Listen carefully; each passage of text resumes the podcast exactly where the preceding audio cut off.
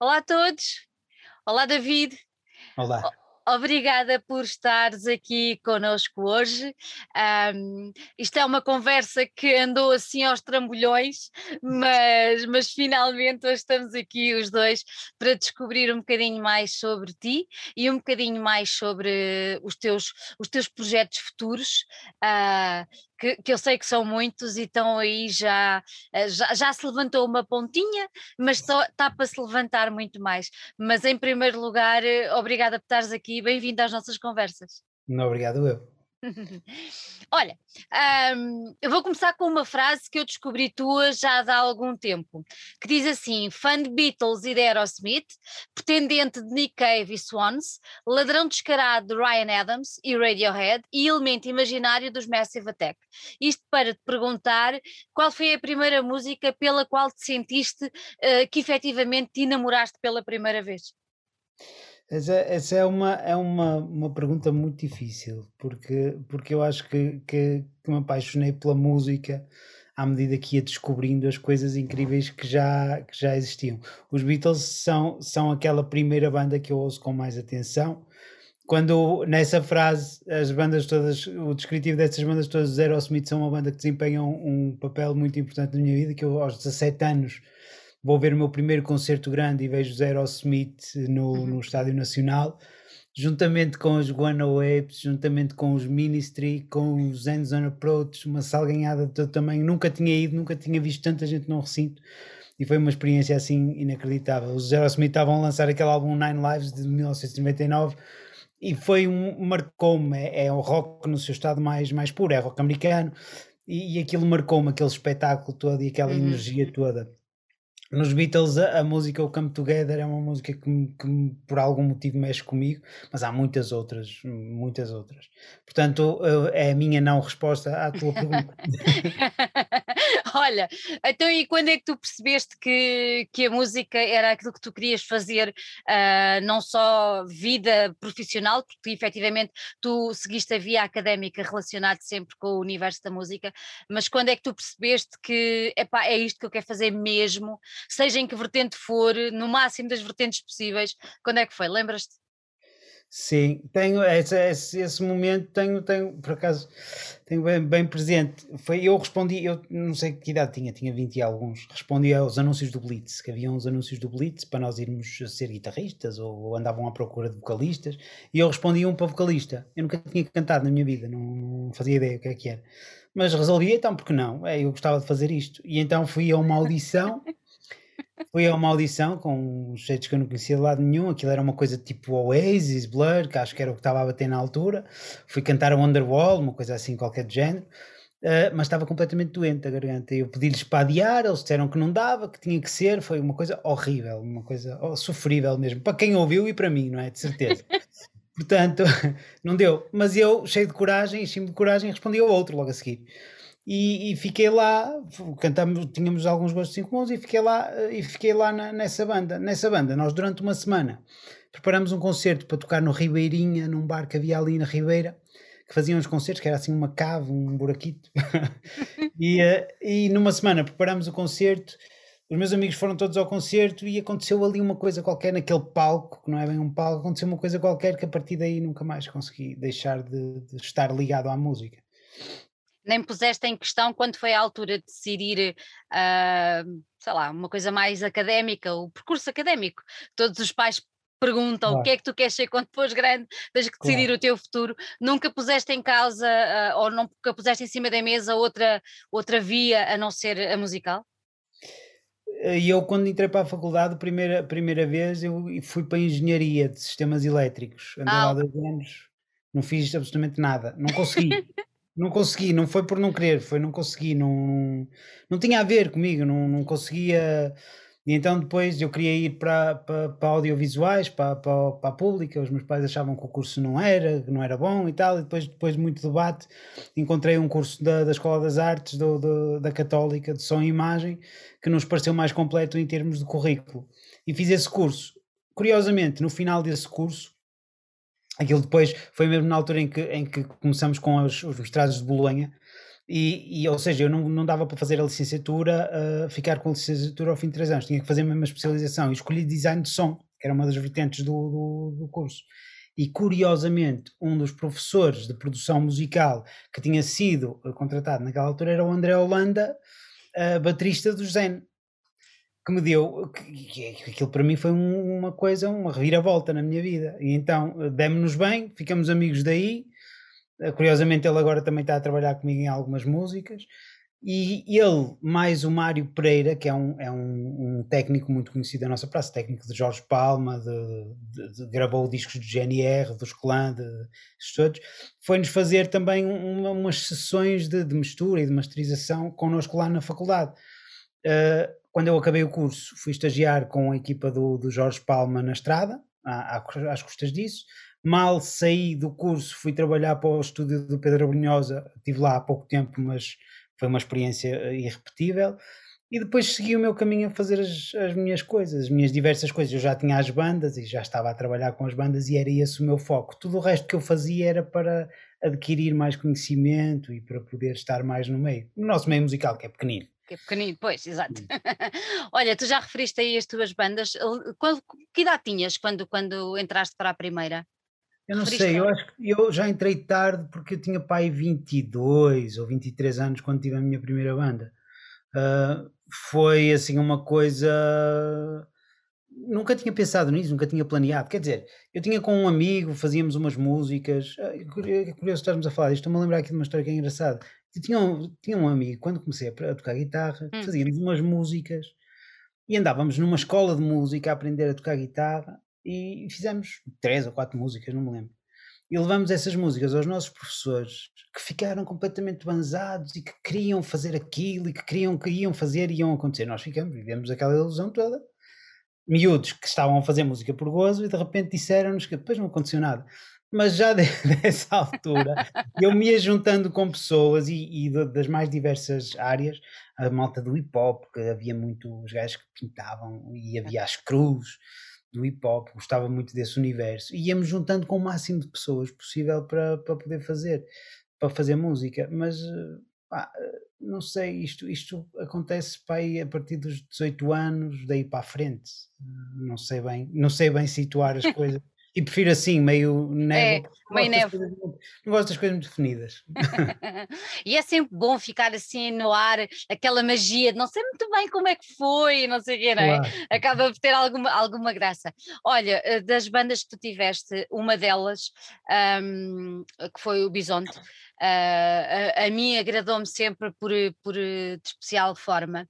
Uh, mas isto para te perguntar, uh, esta tua vivência a nível de banda, tu achas que foi importante e que impactou de alguma maneira não só a pessoa que tu és, mas também o músico que tu és hoje e a maneira como encaras a música e como encaras tudo, tudo isto?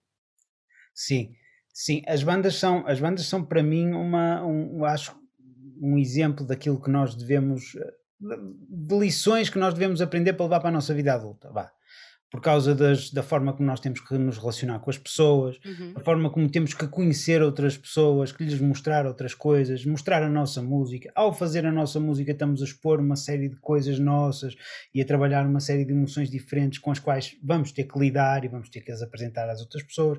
Portanto, toda esta dinâmica eu acho que depois se espelha em todas as nossas atividades, seja ela profissional, de escritório, com as relações que temos com as equipas, seja seja no que for. Uh, acho que, acho que, que, ter uma banda até devia ser uma coisa que se, por isso é que se faz na escola, não é? Quando nós saímos da escola, quando estamos ali na escola é quando as bandas começam a surgir, pá, porque aprendemos muito a fazer isso e aprendemos a lidar com situações uh, difíceis, de lidar com a frustração, de lidar com, com o sucesso ou a falta dele, de lidar com uma série de coisas. Eu acho as bandas central, uma peça central naquilo que nós, nós uhum. fazemos.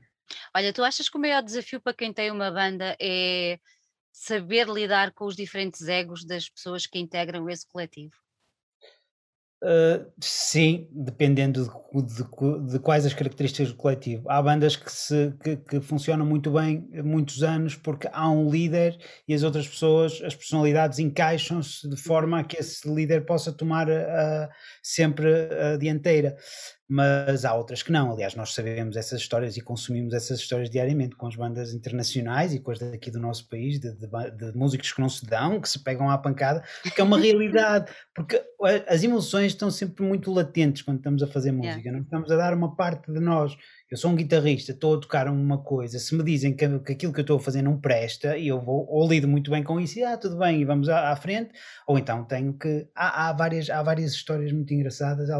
Eu acho que não as posso contar aqui, mas há muitas histórias muito engraçadas de bandas conhecidas aqui da nossa praça, de coisas dessas, de, são as lutas dos egos e não só, é que depois são os egos dentro da banda, Exatamente. são os egos fora da banda, são quando se vai gravar para o estúdio que é uma pressão enormíssima, uh, uh, mas é sim, nós também no nosso dia a dia também lidamos com isso. É igual, não é? Acaba é por igual. ser, ah, é um ecossistema dentro de um ecossistema maior que é a nossa sociedade, aquilo é, é uma coisa mais pequenina. Olha, eu falei nos Bisonte e hum, os Bisonte, para mim, os três discos que eles tiveram, ou que vocês tiveram, obviamente, hum, foram, acho que marcaram muita gente e marcaram muito aquela altura, uh, mas vocês depois tiveram a hipótese de andar por uh, imensos sítios, uh, sendo que eu escolhi três, o Alive, uh, o Rock in Rio e Paredes de Cora. Paredes de Cora eu estava lá.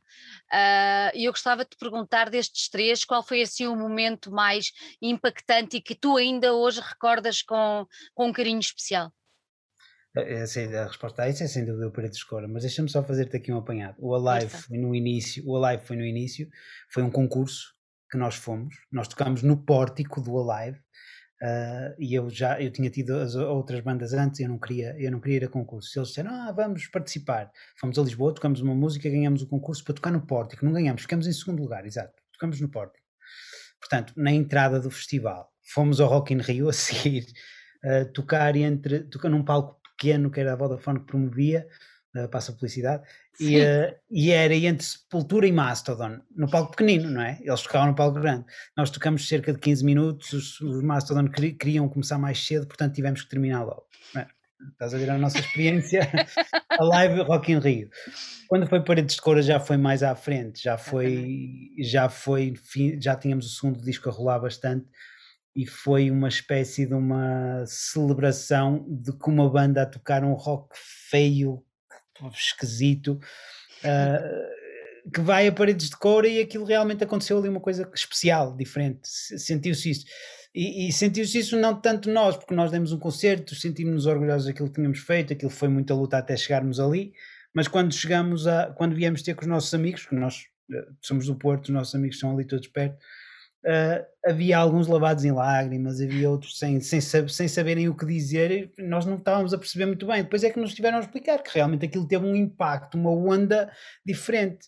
Eu, passado uns meses de lá ter ido, fui a um café que não costumava ir perto de, de casa. Encontrei uns amigos que já não encontravam há um montão de tempo. Um deles até era o Sarafa, que é baterista da, que é baterista da Joana Espadinha e mais uma, uma, uma série deles.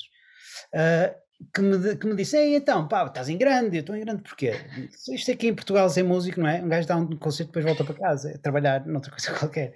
Uh, e eu não percebi porquê. Depois ele lá me disse: Tenho um amigo que trabalha na segurança de Paredes de Coura. Que eu lhe perguntei então como é que foi este ano. E ele disse: Opá, houve lá uns gajos no palco secundário que o público ficou maluco, até me arrancaram aqueles troncos que a gente tem de lado, que até me arrancaram aquilo e começaram a tirar aquilo, tivemos que pôr quatro ou cinco fora do recinto porque estavam malucos.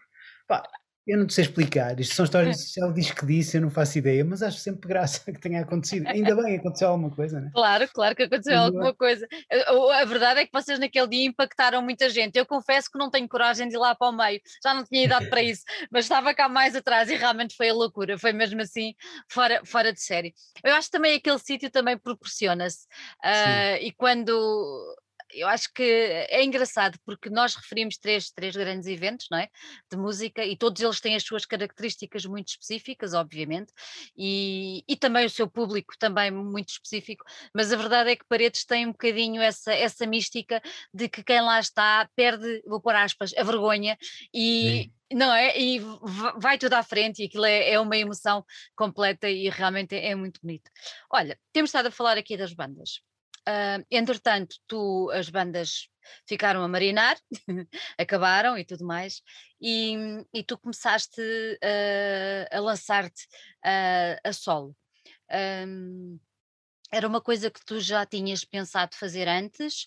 Ah, é uma coisa que vem na evolução do términos da última banda ou dos últimos projetos, em coletivo? Como é que isso tudo processou? Bem, como, como músico eh, em Portugal, pá, nós temos as bandas, as bandas desempenham um determinado papel, mas eu fico, ah, quando não tenho os meus trabalhos durante o dia, não é? Fico com muito tempo livre eh, para fazer coisas e sempre fiz muita música à parte daquilo que eram as bandas. Ou seja, fazia muita música, umas iam para as bandas, outras ficavam para mim. Ou porque, ou porque as bandas não queriam, ou porque não queriam, isso não interessa.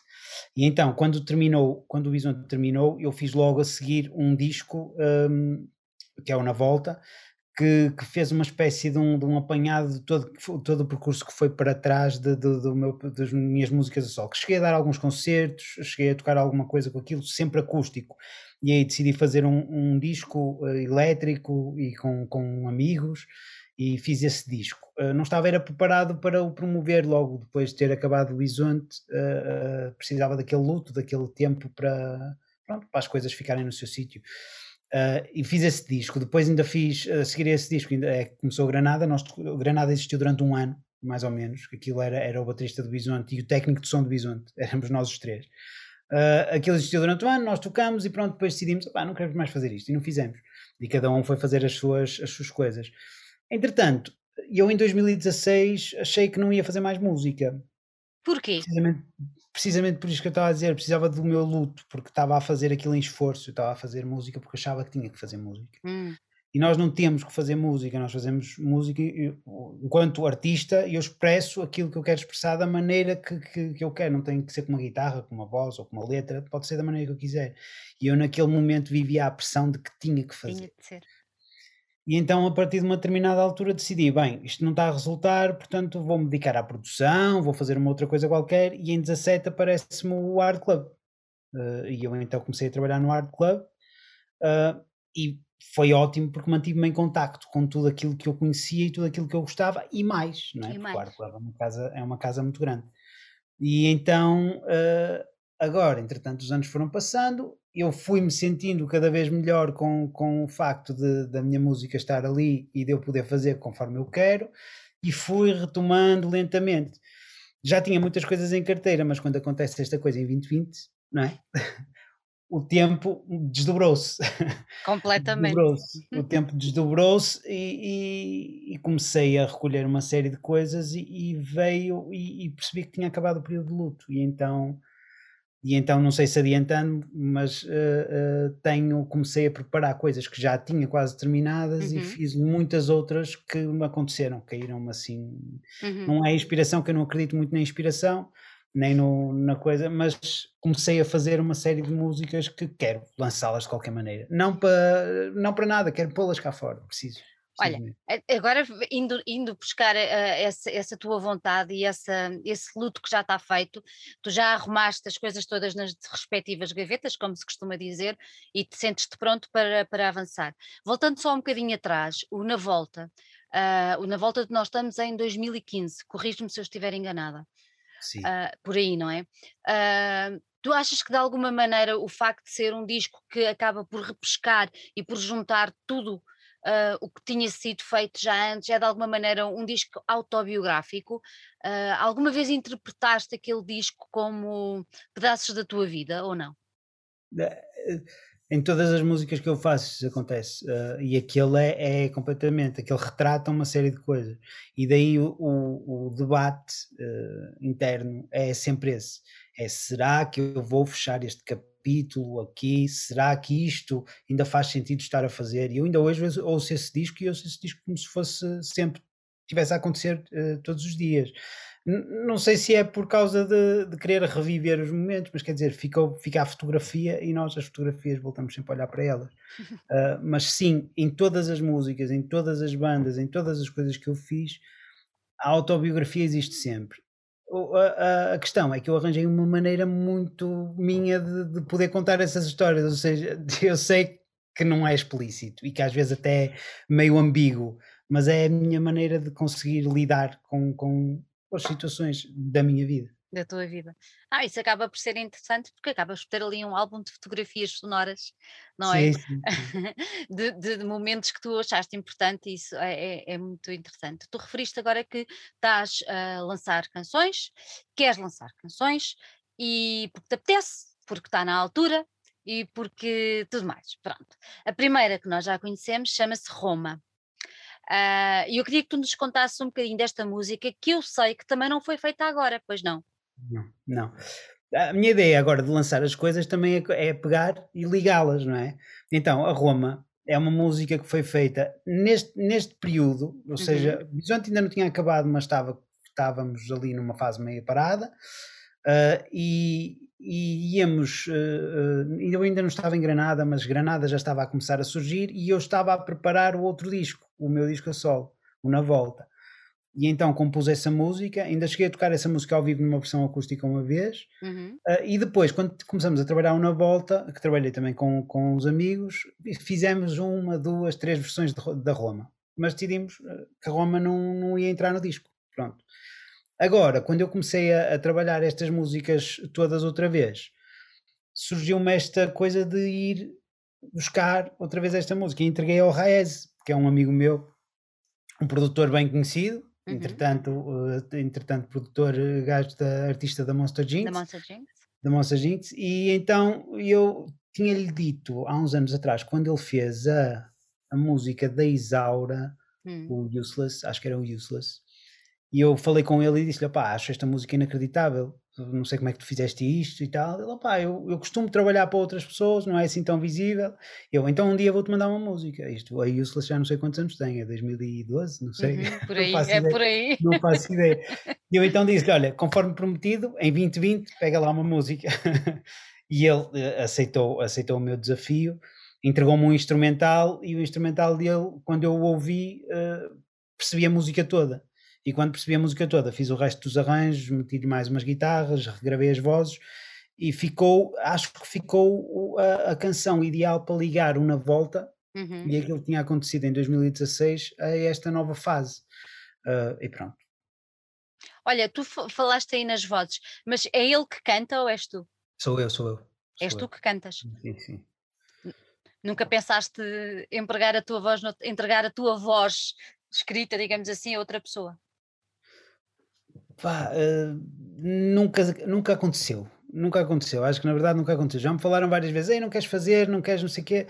Pá, nunca aconteceu. Era o que, eu- que eu dizia há bocado. O nosso meio não é assim tão grande. Pois não. E, e- e há poucas pessoas, há muito bons compositores e há muito bons compositores a comporem para, para artistas eh, conhecidos e menos conhecidos. Mas, mas somos poucos, não é? E eu, nunca, eu, como nunca estive nesse meio diretamente, também acabou por nunca Pois, acontecer. nunca aconteceu. se pensarmos o André Henriques do, dos Linda Martini, ao fim de tantos anos, eh, com boas letras, com boas músicas, é que começou a entregar letras a pessoas, não é? É verdade. É, é daquelas coisas, e já desde o, do Amor Combate, que a gente sabe que está ali um letrista De não é? mão cheia. de mão cheia completamente, só que só agora é que, ah, afinal ele escreve bem, pronto. Assim, Qualquer dia também olham para ti e também dizem, ah, afinal o David também escreve bem. é, E que escreves, escreves mesmo muito bem.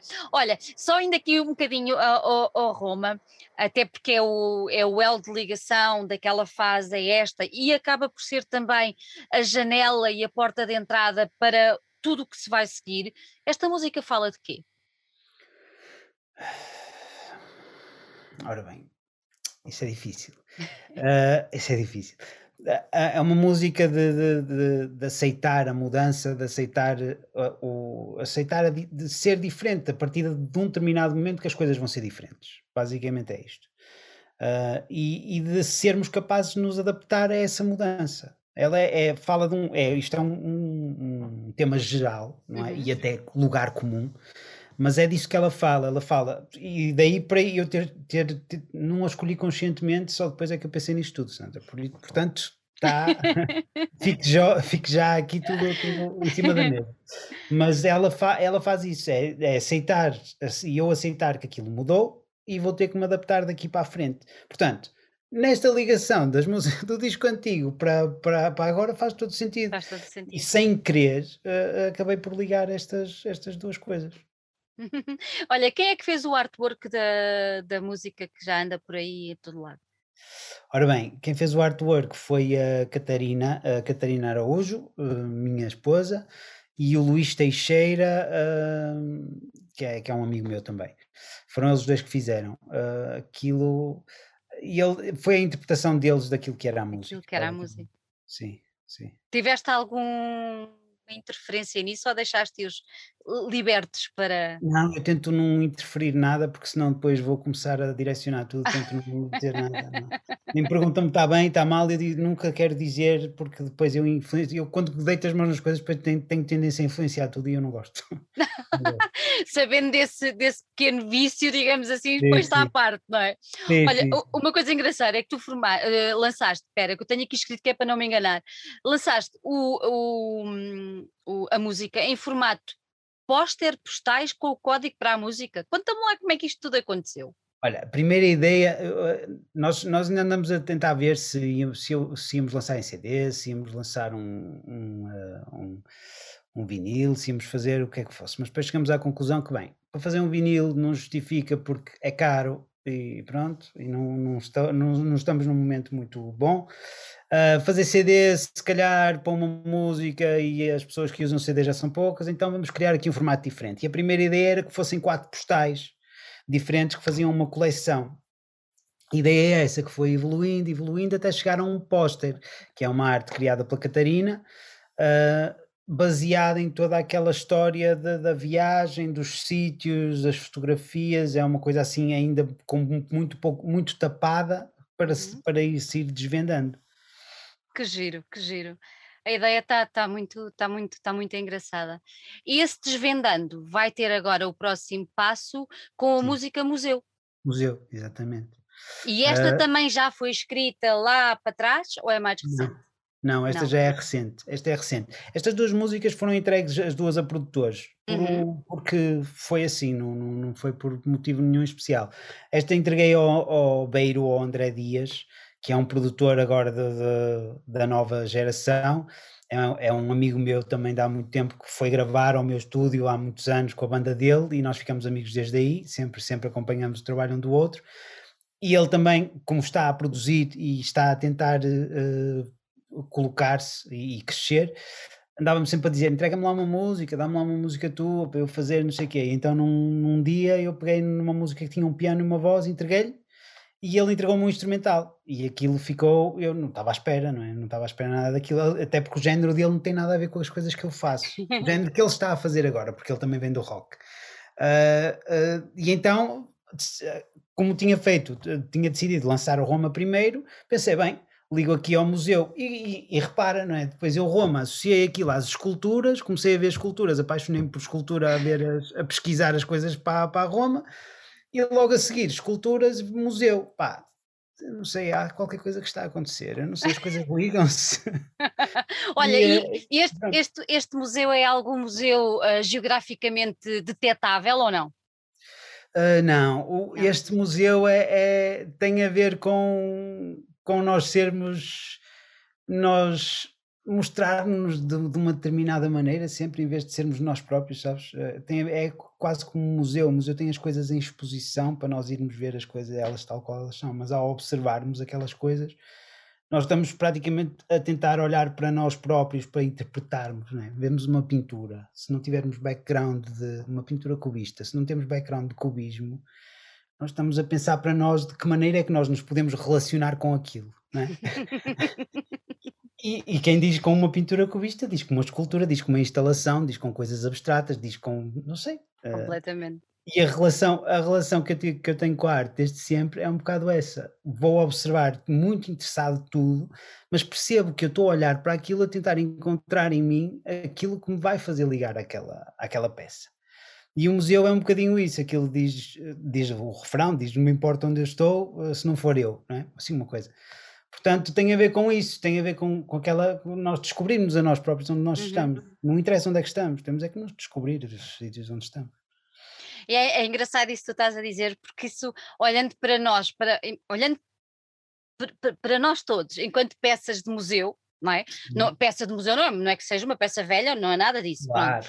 Pronto, enquanto peça de museu, enquanto obra de arte, é muito engraçado, porque eu olho para ti e olho para ti como uma peça de museu, não é? Como uma obra de arte, mas eu não sei o que é que está lá por trás. Eu Claro, neste momento estou a olhar para o David e a tentar perceber o que é que nos liga um ao outro. Isso é muito engraçado.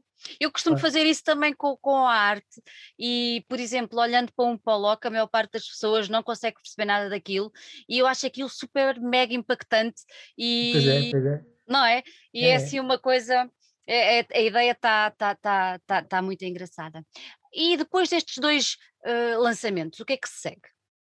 Olha, eu, eu tinha definido de uma maneira, mas agora eu acho que está, está, a ideia está-se a formar de outra. de outra. Hum, Eu, durante o, o- Eu, quando comecei a trabalhar mais a sério nestas músicas, comecei a trabalhar um, um disco com, com várias pessoas que não está pronto ainda.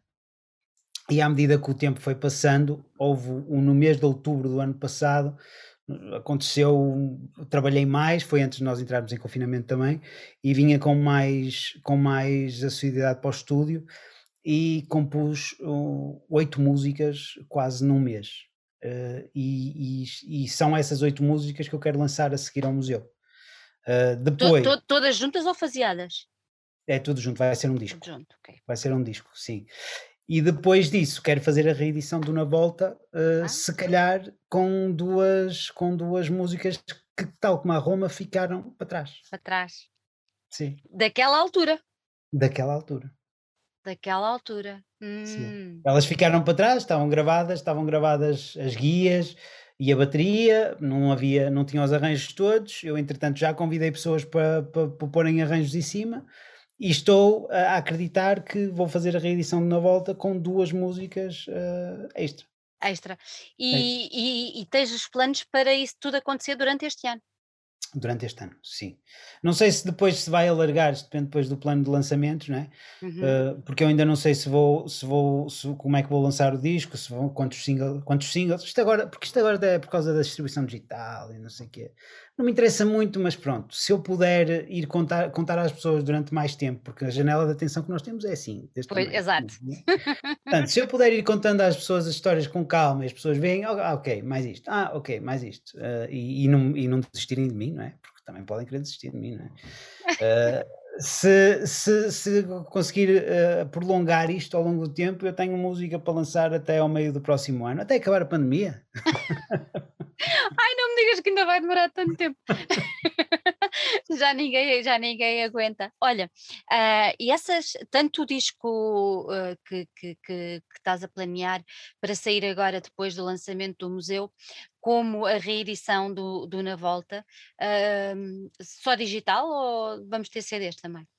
Eu queria ter CDs, mas depende, só, depende da questão financeira. Pois, estamos a estudar de que maneira é que, é que vale a pena fazer. Porque se calhar fazer CDs faz sentido.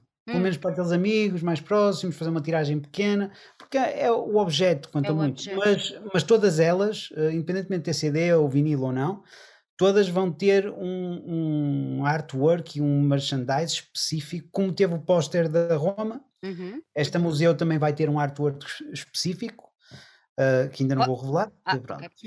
Ia Queres, perguntar, queres que ias revele? avançar? Não, não. Ainda não, porque ainda está a ser preparado. não, mas é, é uma coisa, tem a ver com as ilustrações que foram feitas ali para a capa. A capa já está Ok. divulgada no Instagram. Tem a ver com essas ilustrações. Aquilo foi a, a Sónia, a Sónia Correia de Souza que me fez as ilustrações.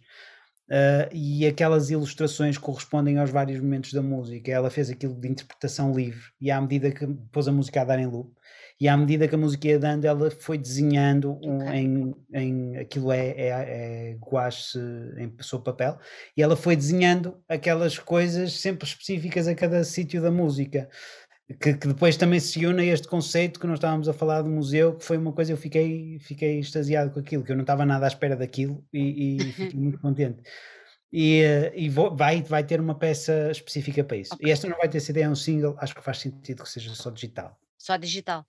Só digital. O disco, eu queria que, que houvesse, que houvesse físico. Formato Mas se não houver um disco mesmo, há de haver também um artwork e uma coisa específica para se comprar. Nós, nós compramos os objetos, não é? os discos nós vamos sempre ouvir no Spotify, Spotify ou Apple Music ou não sei o quê. Agora, se for uma t-shirt, se for um boné, se for uma coisa gira, se for não sei o quê, se calhar depois damos-lhe utilidade. Em Granada nós fizemos com uma pen, na altura fazia-se as pens, agora já não faz sentido Já nenhum. não vai. compramos umas pens em formato de granada, compramos 50 ou 100 ou não sei o quê, aquilo foi logo tudo, toda a gente comprou aquilo, pá, porque tem a ver com o objeto em O si. objeto.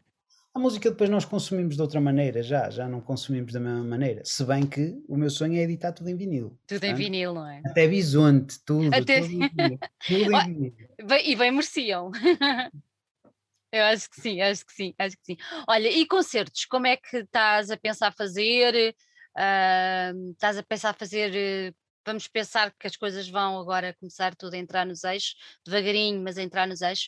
Lançamento, apresentação, ah, o que é que se passa aí na tua cabeça relativamente a concertos e espetáculos ao vivo? Ainda não consigo pensar em nada disso. Isto é tão incerto e, e, e como tu sabes, eu trabalho no Art Club e, e nós andamos, desde que isto começou, nós andamos a empurrar datas para a frente. Pois. desde que isto começou. Portanto, eu vejo e, já, como já fui ver alguns concertos agora desta fase de pandemia, que- nós fizemos lá alguns, ah, eu não sinto vontade nenhuma de tocar assim, sabes? Não. Nenhuma, nenhuma de com pessoas de máscara à minha frente, com as pessoas todas separadas, não sinto vontade nenhuma de fazer isto. Portanto, não sei se vou tocar ou não. Ah, não sei se vou tocar sozinho, não sei se vou tocar com uma banda, não sei. Depois destas edições todas que te estou a falar, ainda tenho outro disco a ser preparado, não é? Com amigos, aí que vai ter que ter uma banda. Ah, mas não sei como é que vou fazer isso. Ainda não pensei. ah, e à medida que as coisas forem andando, vou pensando. Se há coisa que esta pandemia trouxe, foi isso. Para quem pode, não é? Para quem não ficou ah, sem nada, ah, para quem pode, que abrande um bocadinho e que pense as coisas de outra maneira. Que, não é esta, esta, esta correria de, de termos que estar a lançar conteúdos, a lançar músicas, a lançar imagens, a, a fazer mais uma história minha, a fazer mais uma coisa, e agora estou aqui a tocar guitarra, e agora vou sair, e agora vou. Não consigo dar para esse peditório mesmo. Não consigo mesmo. E depois tens que fazer as coisas para o algoritmo do Instagram, e depois tens que fazer para o Facebook. Pá, não. Tenho um site, tenho um Instagram, tenho um Facebook. Ponho lá as coisas ao ritmo que elas aparecem. Pronto. E, e não consigo fazer mais que isso. Prejudica-me eh, naquilo que eu quero fazer enquanto artista. Mas a arte é muito mais do que estas coisas das redes sociais. Nós podemos estar escravos das, destas coisas. A arte é mais da com algoritmo, David. É muito mais. Agora a questão prende-se sempre ao mesmo. Vamos dar sempre ao mesmo, não querendo fugir aqui à conversa, que é ou ganhas dinheiro com isso ou ganhas Claro. dinheiro num sítio qualquer. Porque as contas têm que se pagar na mesma. Mas não. Mas a única maneira que eu sei de ganhar dinheiro na música é tocar ao vivo. Portanto, para fazer aqui Aí, o, vamos. para fazer aqui o circo, é tocar ao vivo. Portanto, é ótimo porque desprende-me dessa parte, dessa parte da organização de como é que eu vou tocar ao vivo ah, e continuo focado em terminar as músicas Uhum. para estarem prontas para lançar. Em tudo que aquilo envolve, não é? Ah, ah, mas ao mesmo tempo, pá, não sei, não sei. Não faço ideia.